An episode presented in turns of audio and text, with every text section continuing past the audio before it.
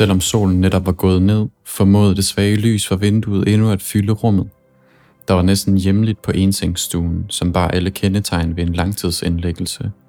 På væggen modsat sengen hang en magnettavle med fotografier. Et var fra en fødselsdagsfest, et andet var en hund. I vindueskarmen lå en stak morgenaviser. Emils blik blev hængende et øjeblik ved sengebordet, som var fyldt med slik og solvand af den slags, der ikke sælges i hospitalskiosken.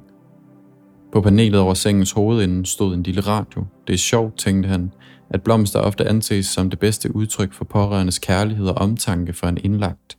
Sandheden er, at de fleste buketter visner i løbet af en uges tid, og få erstattes. Så hvad er det egentlig? Emil satte sig i lænestolen ved sengen, tændte læselampen og drejede den ind mod væggen for at dæmpe dens lys. Patienten, Rut, lå og sov i hvad der så ud til at være en rimelig anstrengende stilling. Emil havde været på vagt ved Rut flere gange i den forgangne uge og vidste derfor, at for omkring tre timer siden, klokken halv ni, var Ruts ægtemand med de venlige øjne og det grå overskæg gået ned ad hospitalsgangen og kørt hjem til deres rækkehus lidt nord for byen. Første gang Emil var mødt ind, havde den ældre herre gennemgået sin hustrus pleje i imponerende detaljegrad. Under hele samtalen var hans blik knap hvide for Rut, som på det tidspunkt havde fokuseret al sin opmærksomhed på sengehesten og med et fast greb rokkede den beslutsomt frem og tilbage, til stor støjgene for alle tilstedeværende. Han havde roligt taget hendes hånd i sin, afklaret, som om det var den mest naturlige situation i verden, og havde ikke givet slip, før han tog hjem. På vej ud af døren havde han nærmest umærkeligt rettet på det lyserøde og grønne hæklede sengetæppe, som synes Emil skabte en underlig kontrast til det institutionelle blåstribede hospitalsengetøj, der stak frem nedenunder. Han blev pludselig i tvivl om, hvor deres hverdag stoppede, og Ruts indlæggelse begyndte. Det er den slags situationer, som gør en yderst bevidst om ens egen menneskelighed, som man står der i sin uniform og gentager de samme udtrættede fraser, professionelt, forsigtig med ikke at træde ind i et intimt øjeblik mellem pårørende, uden at være klar over, at man allerede er blevet en del af deres fortælling. I lytter til Stetoskopet, og vi sender i dag fra Aarhus-redaktionen. Mit navn det er Sigrun, og I har lige lyttet til stemme på vores nye øh, medlem af redaktionen, Mads. Dagens emne i dag, det er brugen af skønlitteratur i sundhedsvæsenet, både for fagprofessionelle og borgere, patienter. En af de tekster, man kunne læse, det er den her novelle, som jeg læste første halvdel op i starten af programmet. Den hedder En nattevagt, og er skrevet af en kommende sundhedsprofessionel med en medicinstuderende, der hedder Julie Ram. Og jeg synes virkelig, at man får sympati for den her langtidsindlagte Ruth og hendes mand, men også i løbet af novellen hen mod slutningen, som jeg kommer til at læse op i øh, sidste del af programmet, der får man jo også øh, tiltagende sympati for Emil, nattevagten, der gør sig nogle gode tanker om det at være sundhedsprofessionel generelt. Til at gøre os klogere på narrativ medicin, så skal vi i dag tale med Anders Jul Rasmussen. Han er Ph.D. i dansk litteratur, og til daglig arbejder han som lektor på Syddansk Universitet, hvor de i høj grad har fokus på at arbejde med det her koncept. Så lad os starte med at høre, hvad han har at fortælle. Øh, narrativ medicin er sådan set en direkte oversættelse af det engelske narrative medicine, som er øh, defineret af en læge med en Ph.D.-grad i litteratur, der hedder Rita Sharon, og som er tilknyttet Columbia University i New York. Og for cirka 20 år siden definerede Rita Sharon det fagfelt, som, som vi i dag kalder narrative medicine, øh, med en ambition om at træne medicinstuderende og sundhedsfaglige studerende i forhold til at lytte bedre, mere indfølende, mere nøjagtigt til, hvad patienter fortæller om sygdom og lidelse. Okay, ja. Og kan du give nogle øh, konkrete eksempler sådan på, hvad narrativ medicin kunne være, eller sådan i, i, i praksis, så at sige? Ja, altså på, på Columbia University, der har de introduceret øh, obligatoriske kurser på lægeuddannelsen, og jeg har selv øh, overværet undervisning på et sådan kursus for to og tre år siden, to omgange, og øh, der sidder man simpelthen øh, 10-12 uger og læser digter og noveller, øh, sammen med en psykiater eller en børnelæge øh, eller andre, og øh, men, men, men det simpelthen øh, opmærksom nærlæsning. af de her litterære tekster, og mange gange handler de litterære tekster slet ikke om sygdom eller patienter. Så, så det er simpelthen en, en basal træning i øh, at lytte til sproget, sprogets metaforik, sprogets rytme, men også narrativer, fortællinger, øh, dramatik, øh, hvem er hovedperson, hvem er modstander, hvem er hjælper i fortællingen. Øh, alt som for at opbygge, opbygge det, som Rita Sharon kalder for en narrativ kompetence. Og den kompetence øh, antager man så, at man vil kunne tage med sig ind i det kliniske arbejde. Sådan så, når man står for en patient, som kommer ind og fortæller sin historie med sin baggrund, øh, så er man bedre til at lytte og forstå det, der bliver sagt, og øh, kunne hjælpe patienten. Hvad har bevæggrunden og motivet været for at gøre det til en obligatorisk del af medicinuddannelsen øh, på Syddansk Universitet? Nu er det ikke mig, der har, har, har truffet beslutning om, at det skal være et obligatorisk kursus, men jeg er ansvarlig for det faglige indhold øh, på kurset, og når jeg har hørt de øh, uddannelsesansvarlige fortælle om, hvorfor de synes, det skal være et obligatorisk kursus, og ikke bare et valgfag på lægeuddannelsen, og endda tidligt på lægeuddannelsen, på lægeuddannelsens første år, andet semester, jamen så lyder begrundelsen, at øh, lægeuddannelsen er og bliver mere og mere teknisk og mere og mere øh, vanskelig og kompleks. Vi får mere og mere viden om øh, sygdomme, om diagnostisering og behandling. Men midt i den her tiltagende viden, øh, så er der også brug for, at vi holder fast i en refleksion og en selvreflektion hos de unge læger. Øh, og der er også brug for, at, at de her unge læger måske får sig nogle tænkepauser, hvor de har mulighed for for et øjeblik at træde ind i patientens verden. Og jeg tror ikke, der er noget, der bedre beskriver patientens verden, end en skønlitterær tekst. Et digt, eller en novelle, eller en roman, som beskriver, hvordan det er at leve med en sygdom. Fordi det meste af tiden er folk jo i deres hus eller i deres lejlighed, hvor de nu bor sammen med familie og venner osv. Det er jo kun en lille del af tiden, de er på hospitalet hos lægerne. Og hvad sker der egentlig i de her patienters liv, når de ikke er over for lægen, men er derhjemme i alle mulige forskellige sammenhænge. Hvordan oplever de det at leve med alvorlig sygdom? Det kan skønlitteraturen beskrive, og det har øh, unge læger og medicinstuderende brug for at vide rigtig meget om. Jeg tror, at man, at man i Odense har været lidt mere øh, villige og måske også ivrige efter at prøve at forny lægeuddannelsen, sådan så at den svarer til tidens krav. Og tidens krav er altså ikke kun at vi gerne vil have læger, som er så dygtige som muligt i forhold til at diagnostisere og behandle. Vi vil også gerne have læger, der lytter til, hvem vi er, og genkender os som mennesker, så vi ikke øh, får fornemmelsen af øh, bare at være en brik i et stort maskineri, når vi kommer på hospitalet. Og øh, narrativ medicin bliver også undervist for andre øh, sundhedsfaggrupper. Er det ikke rigtigt forstået? Jo, altså det er ikke kun for læger, og, og, og jeg mener i virkeligheden, at narrativ medicin er for alle, øh, som, som øh, beskæftiger sig med sundhed. Øh, vi har et valgfag, tilbagevendende valgfag på de fem sundhedsfaglige kandidatuddannelser i Odense. Altså kandidatuddannelse inden for øh, sygeplejerske, fysioergoterapi ergoterapi og, og, og øh, jordmødre. Og øh, det er nogenlunde det samme kursusindhold, øh, vi benytter os af der. Det er lidt andre undervisere. Her er det ikke læger øh, og litteraturforskere eller narratologer, men, øh, men andre, som har en, en, en faglighed som sygeplejerske eller øh, sundhedsprofessionelle, der, der bedre modsvarer deres, øh, deres faglighed. Fordi øh, et stykke hen ad vejen handler det her også om at, at øh, finde nogle rollemodeller. Øh, nogen, nogen, som de her unge studerende kan se op til. Og for en lægestuderende øh, er det utrolig inspirerende at stå over for en overlæge, som siger, at læsning af digter og noveller er utrolig vigtige for jer øh, i forhold til øh, at, at lære sig den her ekspertise i at lytte til patienterne.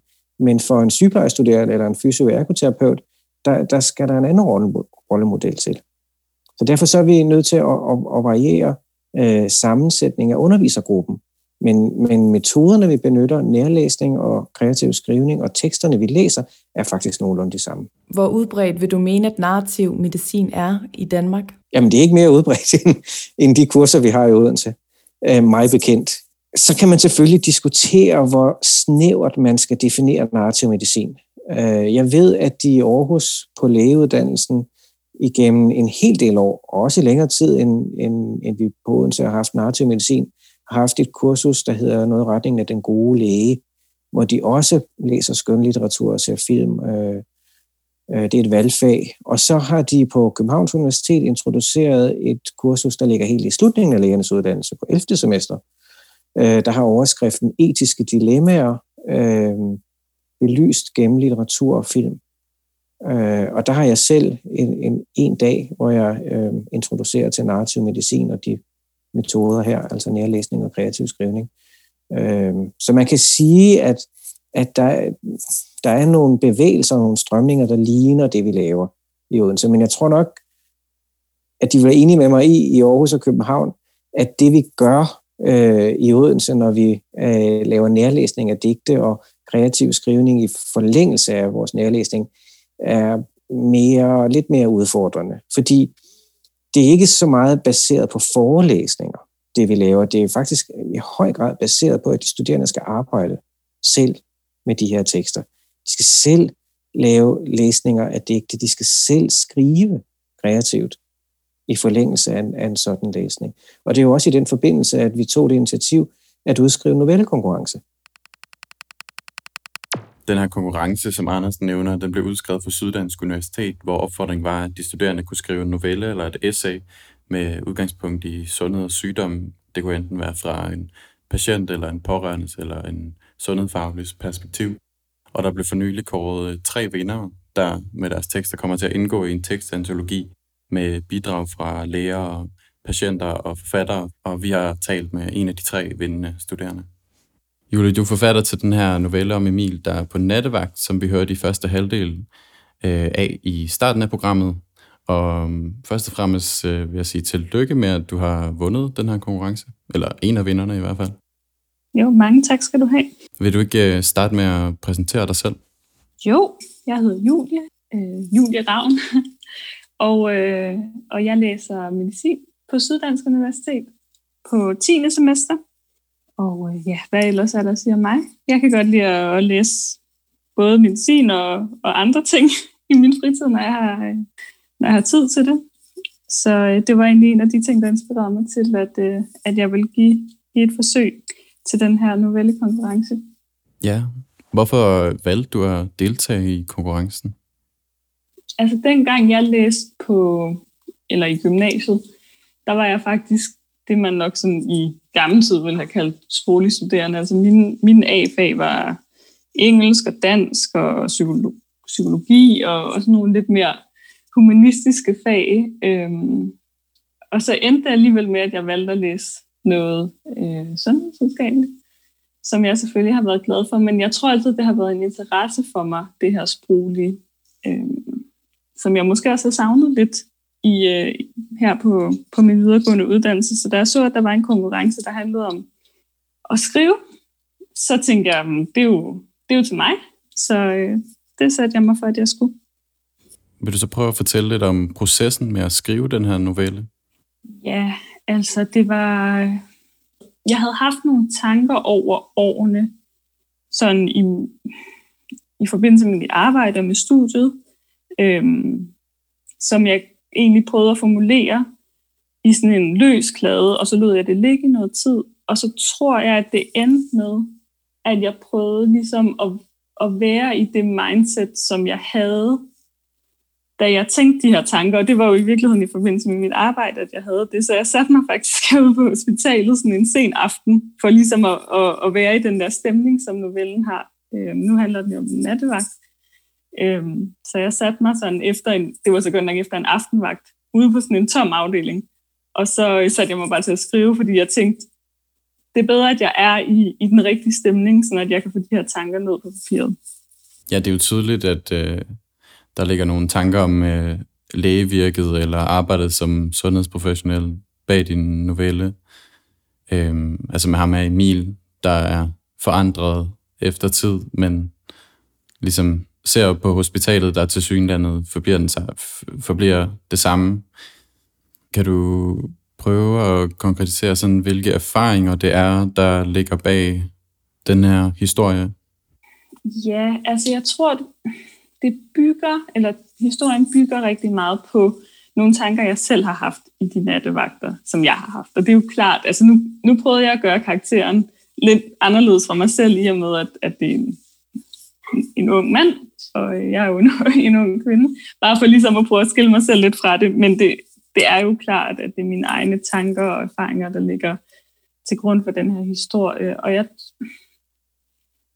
jeg tror egentlig lidt, at grundtanken bunder lidt i den der følelse, man har i, at man, man starter på den her uendelig lange uddannelse, som var 6 plus år, for de fleste vedkommende i hvert fald, og man, man starter jo ud sådan, i hvert fald hvis man ligesom jeg er, øh, er sygeplejevikar, sådan rimelig tidligt på uddannelsen med at have nogle vagter på hospitalet.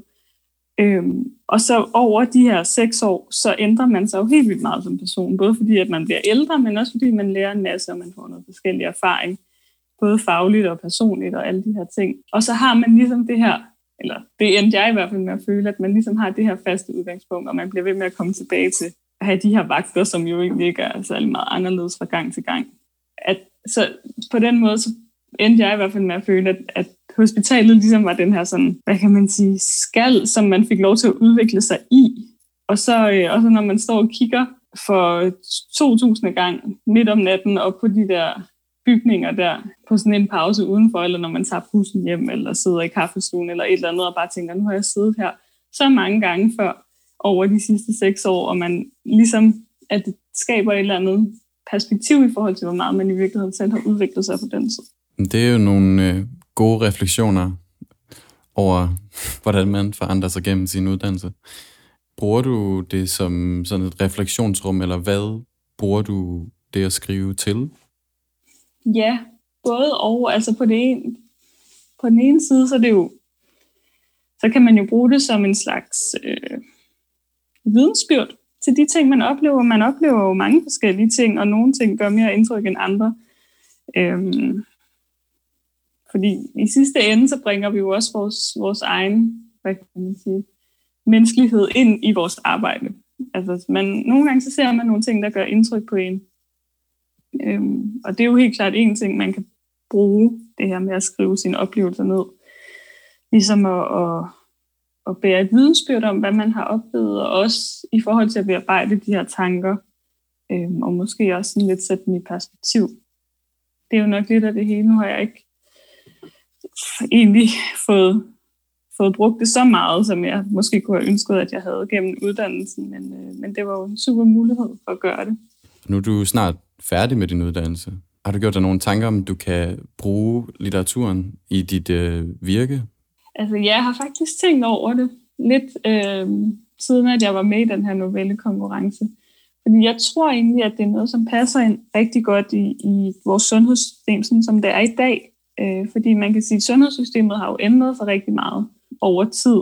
Øh, fordi der var jo en gang, hvor at, at man kan sige, skældet mellem sundhedspersonale og patient var kæmpestort, og lægen sagde det, og så skulle man som patient bare gøre, hvad der blev sagt, og der skulle ikke stille så mange, mange spørgsmål til de her ting. Og det er jo også noget, vi kender fra nogle af de ældre patienter, vi møder i sundhedssystemet, at, at de ikke rigtig, altså de udtrykker sig ikke, og de stiller ikke nogen spørgsmål, de gør bare, hvad vi siger. Øhm, men, men sådan er sundhedssystemet jo ikke længere. Øh, patienterne har jo mange rettigheder har rigtig meget indsigt og, øh, og indflydelse på deres egen behandling, og, og det kan vi jo også mærke, at patienterne, og at vi også selv, øh, ligesom, hvad kan man sige, bruger en masse flere ressourcer på at, at involvere dem i deres behandlingsforløb. Og det er jo super godt. Øhm, og der kan man sige, hvis man, hvis man kigger på det fra den vinkel, så kan det her med at udtrykke sine egne oplevelser og forstå den anden parts oplevelser, det bidrager rigtig meget til, øh, hvad kan man sige, at mindske det her, øh, den her kløft, der er mellem sundhedspersonale og patient. Fordi der kan man sige, at vi, vi som sundhedspersonale kan jo få rigtig meget ud af at forstå, de forskellige patientoplevelser, og patienterne kan sandsynligvis også få noget ud af at forstå vores oplevelser, fordi vi, vi har jo også os, os selv med øhm, som personer ind i vores, øh, i vores arbejde, både i forhold til, til de etiske og de moralske aspekter, også, øh, også i forhold til kommunikation og sådan nogle ting. Så, så jeg, jeg tænker helt klart, at, at det kan øh, medvirke til at, at ligesom danne en bro mellem patienter og sundhedspersonale. Jeg tror, det vil være rigtig godt, og det er et super værktøj at bruge. Og på Syddansk Universitet, hvor du læser, der er det jo i hvert fald på medicinstudiet indført som obligatorisk element på allerede på andet semester, altså den her læsning af skønlitteratur. Hvordan ser du på det? Er det en god intro for øh, nye medicinstuderende? Altså, det tænker jeg da egentlig, det er. Øh, jeg tænker tilbage på mig selv, så, øh, som jeg var dengang, jeg gik på andet semester. Øh, nu har jeg ikke selv været så heldig at have narrativ medicin. Men jeg tænker, at der er der rigtig mange, der har rigtig lidt sådan praktisk erfaring med sundhedssystemet. Altså man kommer jo ind og har ved ingenting. Mange kommer direkte fra gymnasiet og, og har en eller anden idé om, hvordan sundhedsvæsenet er. Og der, der er der jo mange, der tænker sundhedsvæsenet som sådan noget med, vi behandler dem, der er syge, og så gør vi dem raske, og så dem, der er raske, de går hjem, og så har de det godt. Altså det er meget sådan en ud øh, tankegang, hvor at, at vi tænker, at der er et, et klart skil mellem at være rask og at være syg. Og når man så rent faktisk kommer i gang med at arbejde i sundhedsvæsenet, så opdager man, at der er en rigtig masse mennesker, som, øh, som ikke passer ind i den model, fordi at der er rigtig mange, der er der er kronisk syge, og der er rigtig mange, der har nogle, nogle sygdomme, som gør, at de måske kommer ind i sundhedsvæsenet og ud i sundhedsvæsenet i nogle perioder, øh, og har nogle længere patientforløb, og der er nogen, som er terminale, og som modtager palliativ behandling for eksempel. Altså der er alle de her andre patientforløb, som ikke passer ind i det her med, at så har man brækket en ben, så får man gips på, og så kommer man hjem igen, og så går det. Øhm, og det er, jo, det er jo i virkeligheden de patientforløb, som også er rigtig spændende for os at arbejde med, og hvor der er rigtig mange udfordringer. Og det er jo noget, som man kan sige, at man kan lære noget om i det tidlige forløb ved at, ved at læse nogle af de her øh, beretninger fra dem, som rent faktisk har oplevet de her ting. Altså der, der er jo nok i virkeligheden ikke rigtig nogen bedre måde at lære om de her patientforløb på, end at lære fra patienterne selv, eller dem, som, som har oplevet det. Som jo i virkeligheden er, ligesom jeg også i virkeligheden er, er lidt inde på i, i den historie, jeg skrev, det her med, at der er jo nogen, som både er patienter, men også samtidig, altså at det at være patient er så meget en del af deres liv, fordi at de, at de øh, kommer så meget ind ud af sundhedssystemet, at de også har rigtig meget sig selv med i deres, i deres patientforløb, og måske aldrig rigtig holder op med at være patienter, men samtidig heller ikke rigtig holder op med bare at være borgere, personer, mennesker, altså at de her grænser ligesom dem er udvisket. Øhm, og det er, jo, det er jo en super erfaring at gøre sig, også tidligere i forløbet, hvor man måske ikke rigtig har nogen øh, forudsætninger for at vide det. Så du ser også øh, den her udbredelse af medicinsk humaniora, altså undervisning i mere sådan holistisk eller humanistisk tilgang som sådan en større bevægelse mod et andet patientsyn, eller? Altså, jeg tænker, det er jo den vej, øh, sundhedssystemet går. Så øh, hvis man ikke møder det på, på bacheloren, og hvis man ikke møder det på kandidaten, så møder det, man det alligevel, når man kommer ud i arbejde. Så, altså, det fylder, det fylder jo rigtig meget i vores sundhedssystem i dag. Og det er jo en naturlig ting, fordi det er jo nogle af de patientgrupper, der kommer til at fylde mere og mere, fordi folk bliver ældre, vi bliver bedre til at behandle folk længere, og så er det jo sådan nogle patienter, vi kommer til at arbejde med. Så øh, jeg tænker hellere at komme i gang med det. Hvordan sikres det, at øh, narrativ medicin bliver brugt øh, i praksis? Jamen, det tror jeg sikres bedst ved, at de studerende anerkender det, accepterer det, omfavner det og tager det til sig. Og øh, det er svært for os at vide som underviser, i hvor høj grad det sker. Men, men altså, jeg, jeg tror, at, at jo, jo bedre lærebøger vi kan udgive, jo bedre tekstantologier vi kan redigere med tekster, som de her unge lægestuderende eller sundhedsprofessionelle føler appellerer til dem, øh, inspirerer dem, jamen jo, jo mere vil det også påvirke dem. Men det er klart, at det her, det hviler på en form for frivillig kontrakt. Øh, der er ingen tvang. forbundet med det her. Man kan ikke tvinge andre mennesker til at se noget i et billede, i en film, i et digt, en novelle. De skal selv i en vis forstand åbne sig over for det. De skal selv kunne se formålet med det. Men, men, men gør de det, så tror jeg, at det kan få vidtrækkende konsekvenser. Ja, fordi man kan sige, at et af de ideelle betingelser for at dykke ned i narrativ medicin og litteraturen, som jo har optimale rammer og betingelser på et universitet, men noget andet er jo også den øh, praktiske virkelighed, der møder dem, når de enten skal ud på et hospital eller i en almindelig praksis, hvor at øh, rammerne eller vilkårene jo nok er noget, nogle lidt andre, og tiden er knap, og øh, en knap ressource. Så... Jamen, det tror jeg, det, det, altså jeg mener ikke, at der er noget i narrativ medicin, der er urealistisk i forhold til danske sundhedsvæsen. Øh, tænk igen på, at det her er udviklet af amerikanske læger, øh, som befinder sig inden for et, et sundhedsvæsen, der om muligt er endnu mere effektivt og øh, højproduktivt øh, end, end det danske sundhedsvæsen. Vi har trods alt en velfærdsstat. Vi har trods alt øh, visse forventninger til patientbehandling, øh, vi har øh, mulighed for at klage osv., hvis ikke vi, hvis vi synes, vi får den rigtige behandling. Øh, der, der er ikke noget i selve øh, konceptet her, som, som er urealistisk. Der er ingen, der forestiller sig, at almindelige praktiserende læger pludselig skal begynde at sidde og tale tre timer med hver enkelt patient overhovedet. Altså slet ikke. Ja, man kan vel også sige, at narrativ medicin jo heller ikke forestiller jeg mig at tænke som noget ekstra, man skal presse ind i, i hverdagen, men mere en metode til, hvordan man går til patienten eller til sin fagkollega på. Ja, og man, man kunne også sige, at, at det, det, det er et forsøg på at holde fast i noget, som man sådan set egentlig godt ved. Fordi vi, de fleste, som starter på en lægeuddannelse, hvis ikke alle, kommer fra det almindelige gymnasium.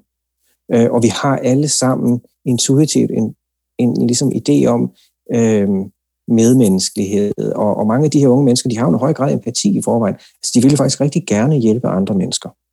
Øh, også selvom at det er krævende og hårdt øh, indimellem. Så man kan sige, at narrativ medicin øh, giver en professionel ramme for at holde fast i det her. Øh, fordi der er også noget, der tyder på, der er lavet studier, som siger, at graden af empati faktisk daler i løbet af en lægeuddannelse, fordi at de skal kunne så meget udenaf, fordi de skal lære så meget nyt, øh, og fordi de skal lære sig et sprog at tale om sygdom på, som i nogen grad er dehumaniserende.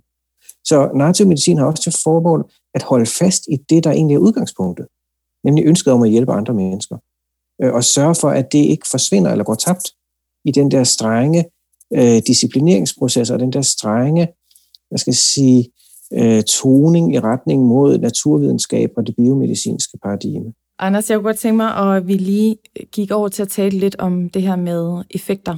Ja, hvordan og efter hvilke kriterier vurderer I effekten af narrativ medicin? Altså, der, læner vi os op af de internationale studier. Uh, vi har ikke foretaget vores egne endnu, selvom der vist nok er, er noget undervejs. Uh, men, men der er selvfølgelig lavet en række studier, og, og Columbia University i New York ved Rita Sharon har selvfølgelig også lavet uh, studier, øh, af deres undervisning, det er overvejende kvalitative studier.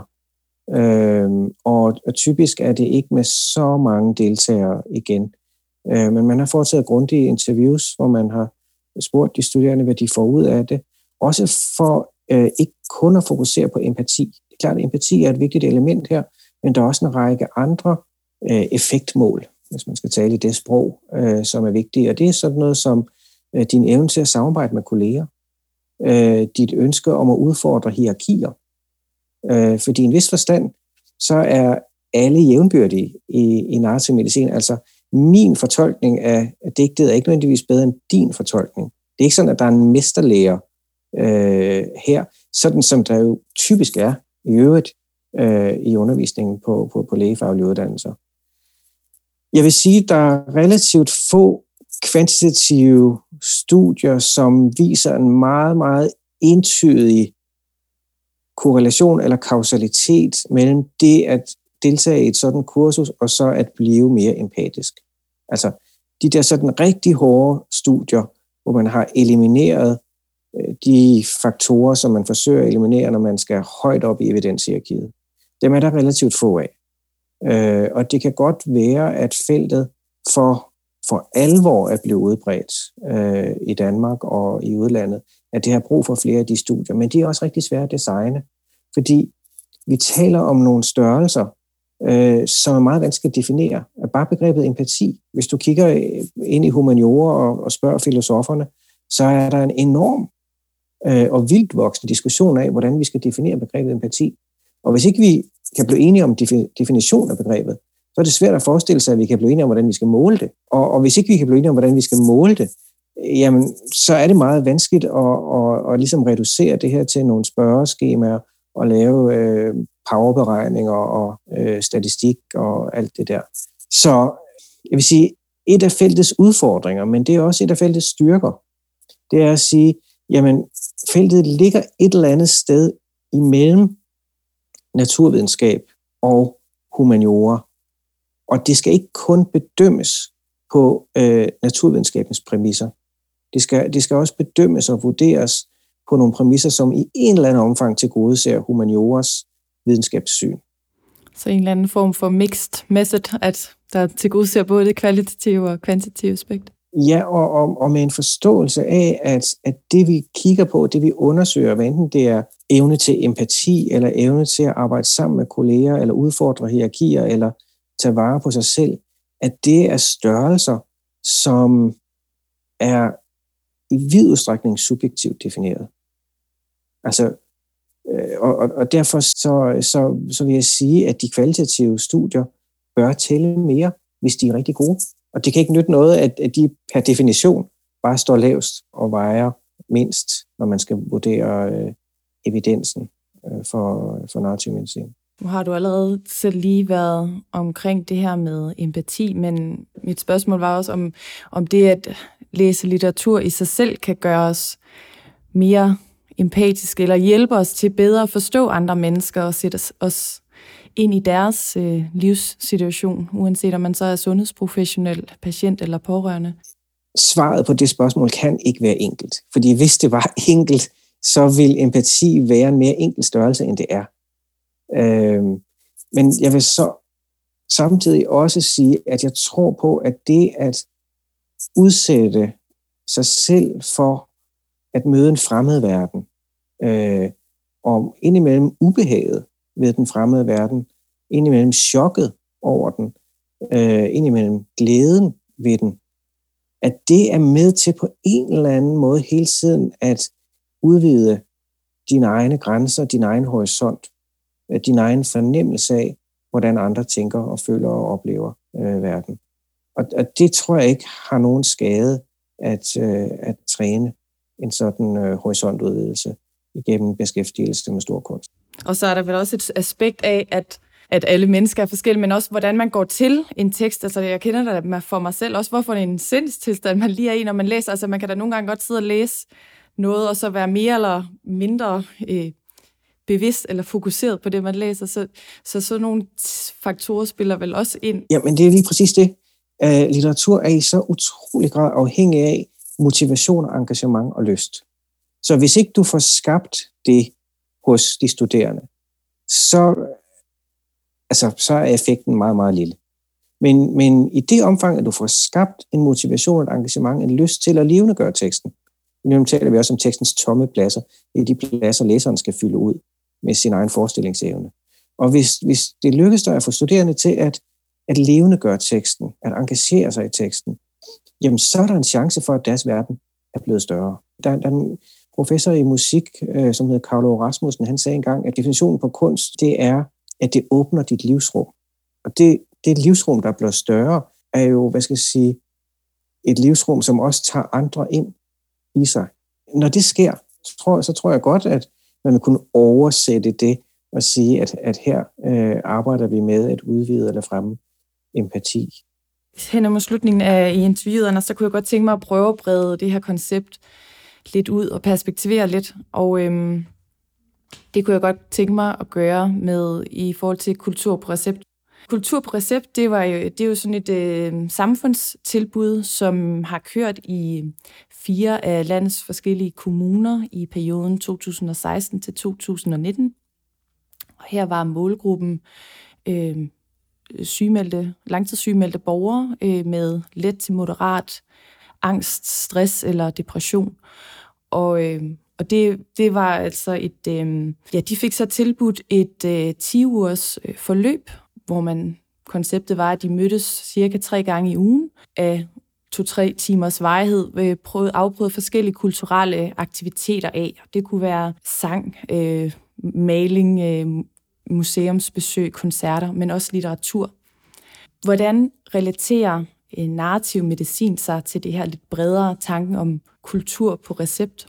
Det vi forstår som narrativ medicin på Syddansk Universitet i Odense, det handler både om øh, noget, vi øh, gør på uddannelser, og så nogle interventioner, øh, nogle afprøvninger, vi laver for nogle udvalgte øh, målgrupper. For eksempel mennesker med alvorlig livstruende sygdom, øh, men også en målgruppe som mænd øh, på vej mod pension, øh, og, og som befinder sig i en kritisk fase i deres liv, hvor de skal omdefinere deres identitet.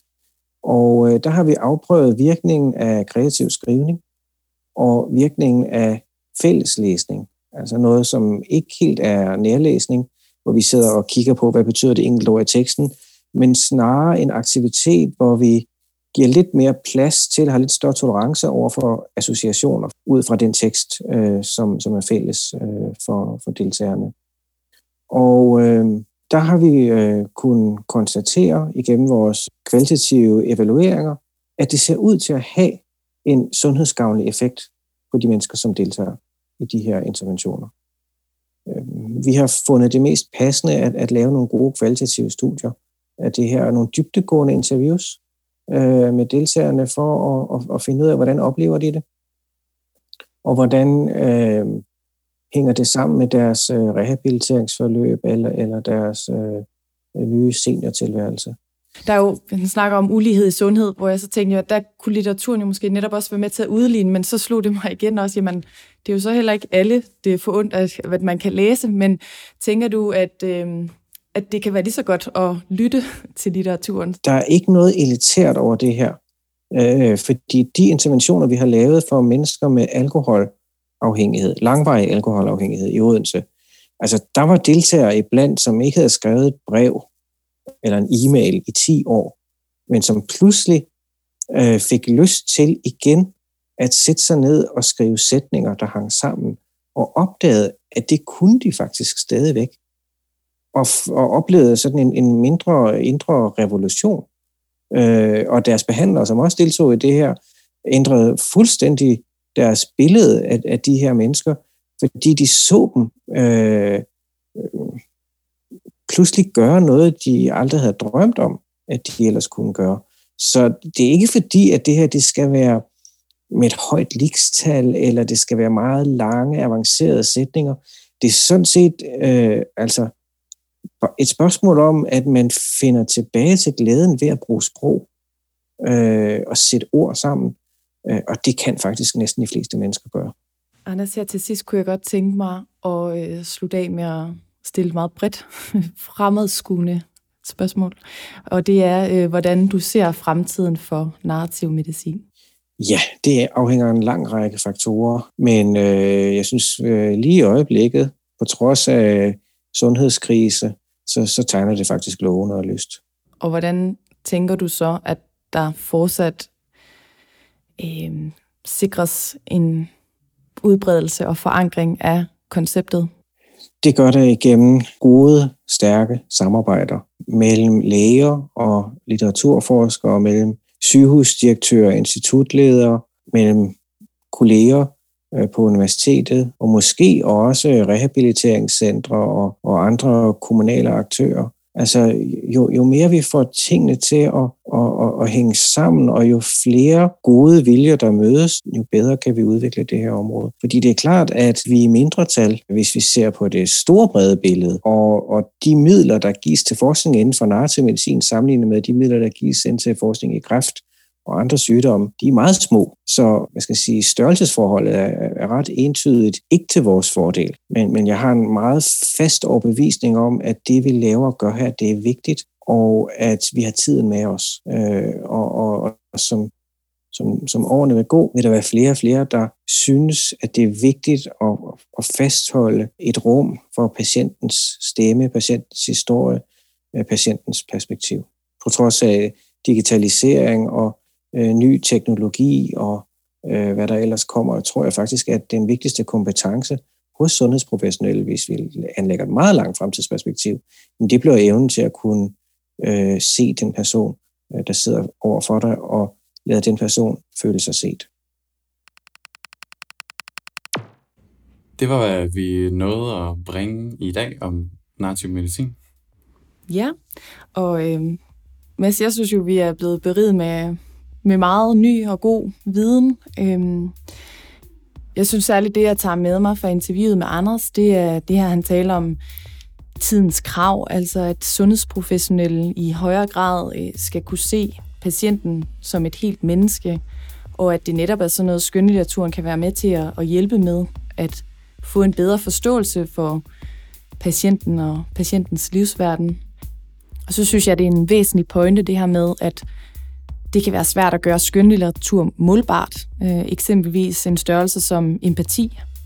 Og så synes jeg også, det var tydeligt i min samtale med Julia, at det jo er en ting, der går begge veje.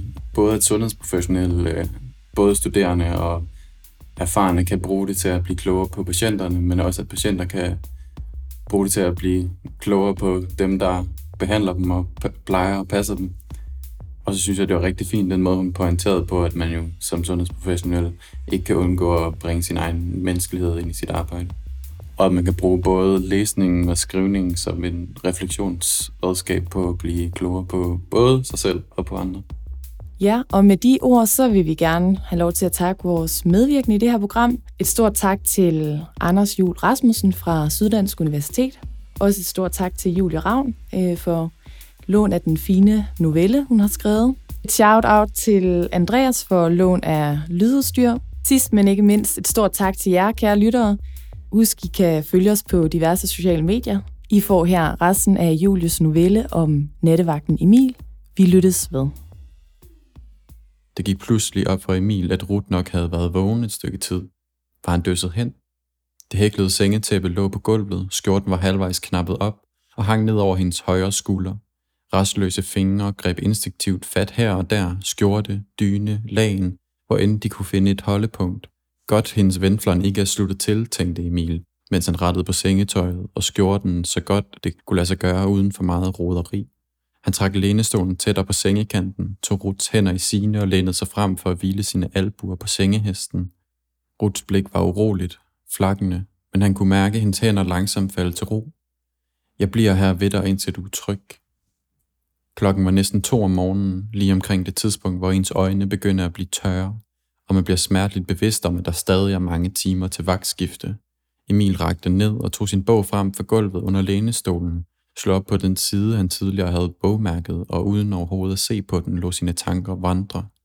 Det var som om, at hvad der var normalt motiverede ham, var blevet opslugt af mørket. I dette rum på denne tid af natten mister man fornemmelsen af sin egen retning. Her betyder det ikke noget, hvor man startede eller hvor man er på vej hen. Man er blot udmattet og mærker, at personen ved siden af en også er udmattet. Emil lagde bogen fra sig igen, lukkede øjnene og tog et dybt åndedrag. Som studerende havde han brugt utallige timer i denne bygning i løbet af de sidste seks år, og tillagde normalt ikke stedet nogen særlig følelsesmæssig betydning. Men da han gik ud for at ryge omkring klokken halv fire den nat, kiggede han op på de høje betonbygninger og følte, at han hørte til.